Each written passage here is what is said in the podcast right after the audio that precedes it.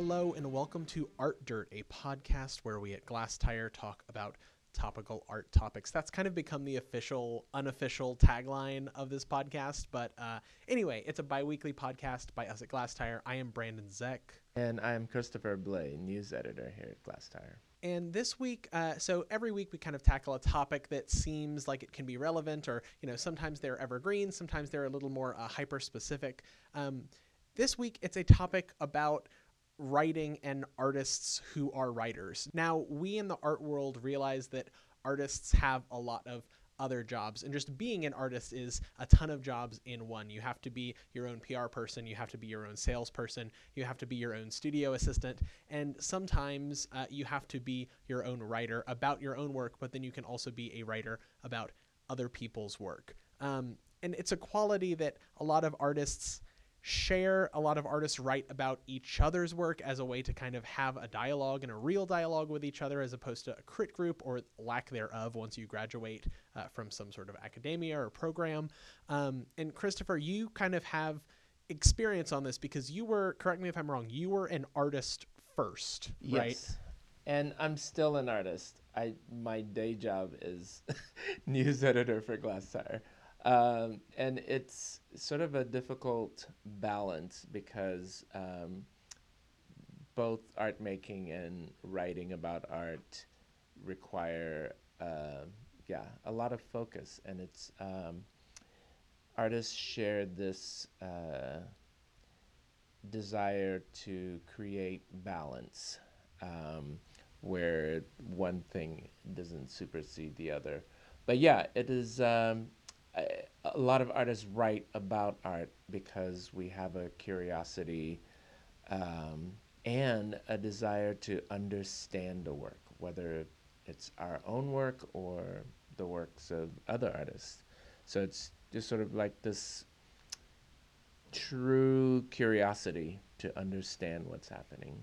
Mm-hmm. Well, and a lot of it is, you know, one of the re- things about artists as writers at Glasstire. Um, a ton of our writers at Glasstire are artists themselves, and we always like to think of our artist writers as some of our most crucial contributors at Glasstire because the way that we see it, and I know I can kind of speak for Christina and Chris, Christopher, maybe a little bit for you too, and definitely for myself. Um, we think that artists have a really unique way of looking at the world, and that is what propels them to create art. And that's what propels them generally to do it as art and not as some sort of writing. Then, um, but that also means that if an artist kind of thinks that way and they create art, when they look at art that someone else has created, they have a really unique way to respond to it, as opposed to people that haven't created art or that don't know kind of that whole process of what it takes to create art.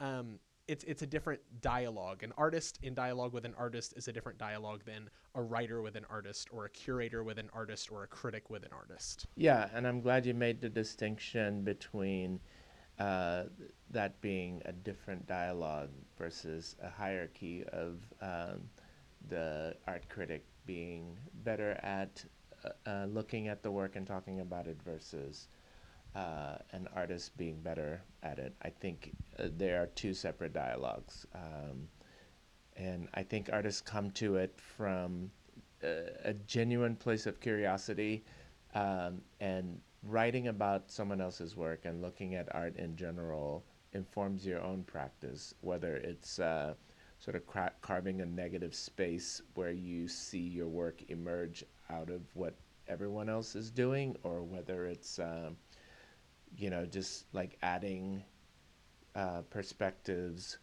uh, to your own work. Uh, it can be a really selfish thing. It's like, I want to understand what I'm doing because here's this thing that I really like, and um, or here's this thing that I don't quite understand. And by understanding it or understanding why I like it, I can come to a different place in my work. So what what brought you onto wanting to write about art specifically? You know, that's the second part of uh, what I think is happening is it came out of um, a vacuum, uh, working and making work in the DFW area. There weren't a lot, and there still aren't a lot of writers, which is why we have the art writing prize because um, there's a consensus that there's a, a, void where art criticism needs to happen. And um, just sort of dipping my toe into it, um, it just came out of just a desire to fill that void. And I did one piece. Um, I'd spent a day uh, going to a lecture at SMU for uh, uh, Gates was giving a talk, and after that, um, I spent some time with them, and then I just wrote something about it. It was just a quick response, uh, response piece, and it encouraged me to um, just sort of go back to that space where I was trying to understand what an artist was doing, and that was sort of sort of the the the beginning of it. The inroads. Yeah.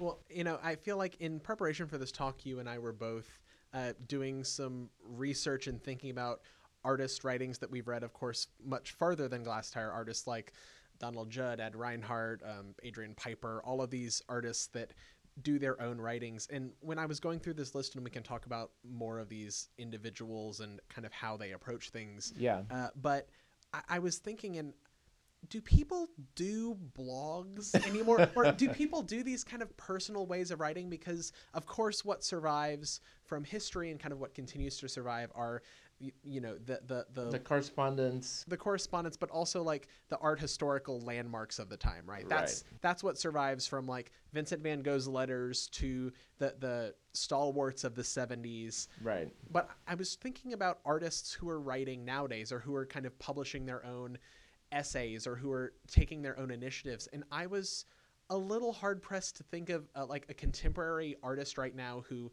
might be at the same point in the history books, like Mm. so, like someone like Donald Judd or someone like um, Kazimir Malevich or uh, I know Pope L has been writing recently, but someone like that who has a very strong writing or critical component to their practice.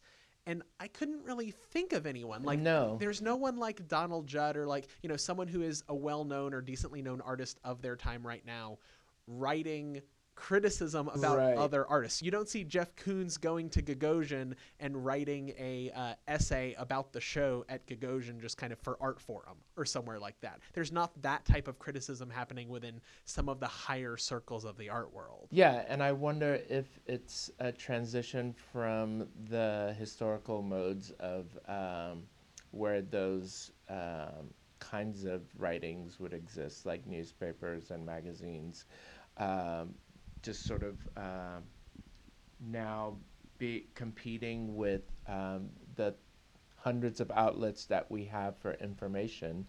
Um, and but uh, also it's like you know i imagine all the really great responses to art and some of the, the craziest happen in comment sections of reviews of exhibitions and things like that but no i i too am sort of stumped about uh, who is uh, who can sort of like mark a place in this moment uh, as an artist writing about art. Well, and the the same kind of motifs that are happening nowadays, and you know the whole critique of the gig economy and how people do writing to make themselves part of the gig economy and writing for things like out Glasstire or hyperallergic or uh, catalog essays. That is part of. It, correct me if I'm wrong, listeners, but correct me if I'm wrong because I, I think that's part of why Donald Donald Judd wrote.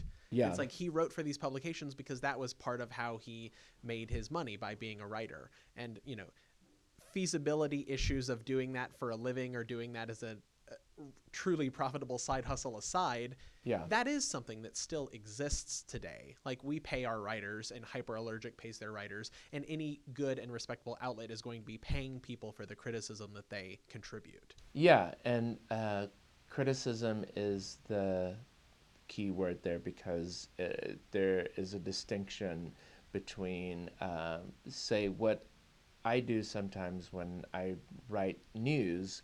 Uh, it's interviews and it's sort of like researching information and then just uh, sort of telling uh, our readers about what's happening, uh, whether it's an exhibition or another kind of art event, versus uh, when we do op eds or when we review exhibitions. I think those things are an important part of why we we write and why Glasstire exists. And um, artists find uh, that place and uh, try to, um, like all the writers that have written for us, um, most of the writers that are artists uh, don't only write about um, the works that, um, let's say, the works of their friends, for instance. It's about connecting across cities, connecting across medium, uh, and just trying to understand what's happening. So yeah, there's also kind of the odd reciprocal relationship that happens sometimes of writers who kind of end up becoming artists. Like I- am thinking specifically, one of the first times that I walked into the Strand bookstore uh, near Union Square in New York, I th- this it's this amazing. First of all, this amazing bookstore that has possibly everything you could ever want, including an amazing selection of art books. But I came across a, a book of drawings by Sylvia Plath. Wow. And I love Sylvia Plath's poems and writings and the the the response that writers have to artists mm-hmm. um, sometimes ends up turning the other way, where writers feel that they need to express in the other the the other side of the outlet. Yeah, I don't think it comes from a place of trying to explain the work or telling us how to think about it when we have those kind of exchanges. I think it's just uh, it's just a beautiful sort of um, connection to something, and writers can see it from um, a different perspective than even the artist that created it, and it it's not even it's difficult to it's not even difficulty. What I'm trying to say is that it's important to consider that an artist isn't the sole authority on their work because it can convey so many things and um, depending who's looking at it or uh, who's writing about it uh, it elicits a lot of different responses so do you find it easier or more difficult to write about your own work versus someone else's work i think any artist that has uh, a serious uh, sort of confidence in understanding and explaining their work uh, has to be sort of like given a high five because I can't do it. I think it's uh, it's definitely more difficult because you're too close to it and it doesn't really reveal itself until you've gone back to it a few times. So uh, to write something definitive or conclusive about anything I make as an artist or anything that another artist makes in their studio um, can just sort of completely limit the work. I think you leave it to people that can write. And uh, well, see, but that's so interesting because if you can write, and you obviously can because you write insightfully about other artists' work, this kind of circles back to a piece that uh, Christina Rees, our editor in chief, wrote for us in 2017 called "Should Artists Have to Talk About Their Work?" Mm-hmm. Because what you're saying is it it I totally know what you're saying, but it also doesn't make sense because it's like if you're an artist and you can write, in theory, you should be able to write about your own work, right? Even though it kind of it makes sense because you're you're so close to it that you might not be able to actually see what's going on. You know, it's a kind of you can't see the forest through the trees idea. And it's also just uh, I, that's not the interesting part of uh, making art for me, or I can I feel I can speak for some artists on this because it's uh, yeah, it's easy to make conclusions about your work and uh, articulate it, but I think it that kind of writing about your own work. Um, I mean, I and I'm making this distinction between an artist statement, which generally summarizes the direction of your practice, versus uh, writing something and saying, "Okay, I made this painting, and it's about solitude or you know the death of uh, the artist. The death of painting. the death of painting. Long live painting. Um, so yeah, it's uh, You- You're talking about an artist statement versus a review. right. An Artist statement versus like a 1200 word review. And I yeah, and writing about my own work would be an artist statement. I I don't think I could review my own work. That'd be, like, that'd be kind this- of an awesome practice to try This though. is great. It's like writing your own obituary. You know, it could be great. It could be interesting. So, who are some artist writers that you really like or think are doing good work? Oh man, um, uh, Margaret Margaret Meehan. Um, Mhm. Used to be Dallas Fort Worth based artist, now lives in Virginia. and currently has work up at the uh, Artpace San Antonio for that anniversary show. I like reading work, um, reading things that are vulnerable and personal, and I think uh, people like Margaret um, can access that place uh, both in their practice and in the way they write. Um, Colette Copeland, her work is very performative, but she also does these really great interviews for us with artists and um, has the ability to like really ask the right questions. And um, so, I mean, yeah, there are, you know, there's Ryder Richards, uh, Greg Rupp, uh, even back in the day, Benito Huerta. Um, we have such a. I was just scrolling through how many artists that have written for us, and there are just so many with so so much great content. When I was uh, thinking about this, I, you know, I actually may have thought of two artists that I I think possibly in the future could stand up and kind of be the Judd type level. One, Adrian Piper, Yes. who I mean, everything that she does is brilliant, and she has. I mean, I, I think she has a PhD in philosophy or some something very complex and that requires a lot of hard work and proves that she really knows what she's doing and she can explain what she's doing with her words and her words go far beyond writing about art or writing about her own work. Yeah. Um, but someone else who I've seen actually doing writing within publications um, that are just general kind of art world publications is Coco Fusco. Mm-hmm. Uh, I've seen her byline on Hyperallergic a couple times, and she writes strong op ed pieces because obviously through her work, you know this if you know any of her work, but she has strong views about what should and shouldn't be going on Yeah. and I could see I could see the two of them kind of standing up to the testament. You know, I, I almost this is totally not canonical, but but the the uh, newly published book of Donald Judd writings that just looks like this fat little dictionary sitting on a desk.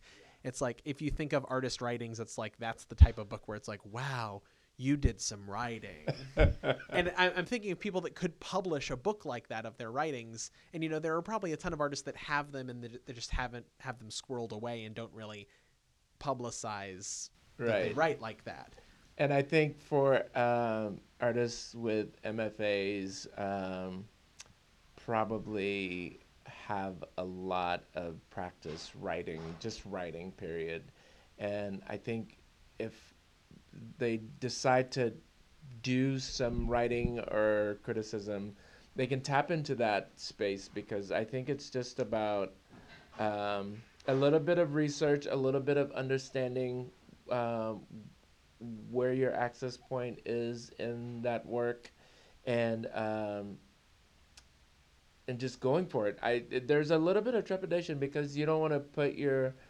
I think a lot of artists are reserving their opinions about art and their opinions about uh, exhibitions uh, and are trying to focus on their own work. But I, I think because there's such a void, um, that it's important that some of us step out of that sort of like sequestered area and, and make something happen. And I think with um, the strong examples that we have um, from artists in the canon of art history and in our own sort of archive of artists that have written things. I think these artists that are kind of at the edge trying to dip their feet in uh, could get a lot of encouragement from that kind of stuff. What do you think about this? Is something we kind of mentioned before we started, also, but what do you think about text art? Because text art Mm. is kind of its own, it's its own bag of worms, and I think text art is very hard to do well. Uh, because, I mean, bringing words into your own art, words have their own loaded meaning and their own Yes. connotations and denotations, and dealing with them represented in a visual format, it's like design mixed with art a lot of times, which can sometimes yield really interesting things and can sometimes just not work at all. Uh, but there are one or two instances where I think it really kind of ends up becoming criticism. I know at the beginning of the conversation or when you and I were talking about doing this topic, Uh-huh. you mentioned Sol LeWitt. Right. And, and uh, I, when you mentioned Sol LeWitt, it made me think of like artists who write performance scores, Mhm. like uh, Clifford Owens or the people that contributed to Clifford Owens. Uh, he's an African American performance artist. Um, who uh, has had a few shows at MoMA at the Contemporary Arts Museum Houston, um, and you know he compiled a book of scores written by other black artists. yeah. So that's in a way it's it's not necessarily criticism, but some of the scores are written in a way that it kind of is commenting on art. Or um, the recently uh, deceased artist John Baldessari, Mm-hmm. like his piece. Um, oh, what was it? Tips for artists who want to sell. Yeah. That's like I love that piece. yeah, that's like a listicle. Yeah. It's like a BuzzFeed list. It's a, it's an art version of a BuzzFeed listicle, um, but done as an artwork and as a, I think it was a painting or it was a it was a painting. canvas. I yeah. It makes me. I know someone's out there thinking, well, you can yeah, text equals memes, and you can just like meme it out. But um, Text art is difficult. Using text in your art.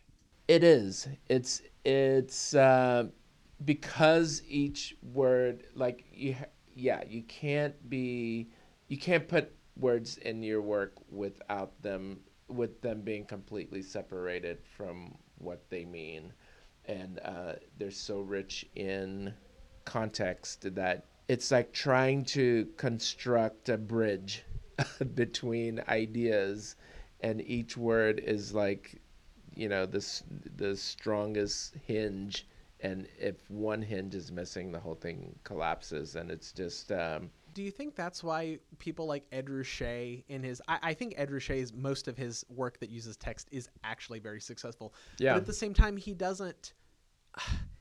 I will. I also think Lawrence Weiner's work is successful, but at the same time, unlike Lawrence Weiner, Ed Ruscha just kind of lets one thing stand for itself and lets the ambiguity kind of it, it- the work kind of revels in it. right and the yeah it's associations with the landscape or um just these like one word concepts that um they can like live in their ambiguity without um sort of being like without sinking into them it's just kind of like if you put forever and there's a mountain or if you put the end and it's sort of like right there at the, the young museum it's kind of just it makes sense and it, it doesn't have to go much further than that What about uh, the the kind of use of? I know, I know Christina has written about this and talked about this too, and we've probably talked a little bit about this, but the the use of social media as um, as a form of criticism or writing criticism on social media. I know uh, one critic. I, I honestly do not know if he's an artist, but someone that I liked that was kind of subverting traditional means was writing gallery reviews on Yelp. um, and this was for spaces in New York and other places, but it it was wonderful because places like galleries don't really have Yelp reviews or Google reviews because people that visit them generally, I mean, generally don't do that kind of thing. And of course, I don't mean places like the Museum of Fine Arts Houston. I mean places like right for-profit galleries or smaller nonprofit art spaces across cities. no i think that's a beautifully subversive way of um, making text-based work or like introducing art in uh, spaces of commerce. Like uh, I know people have done that with uh, what is it, the Thrifty Nickel and uh, Craigslist, just sort of like Mm-hmm.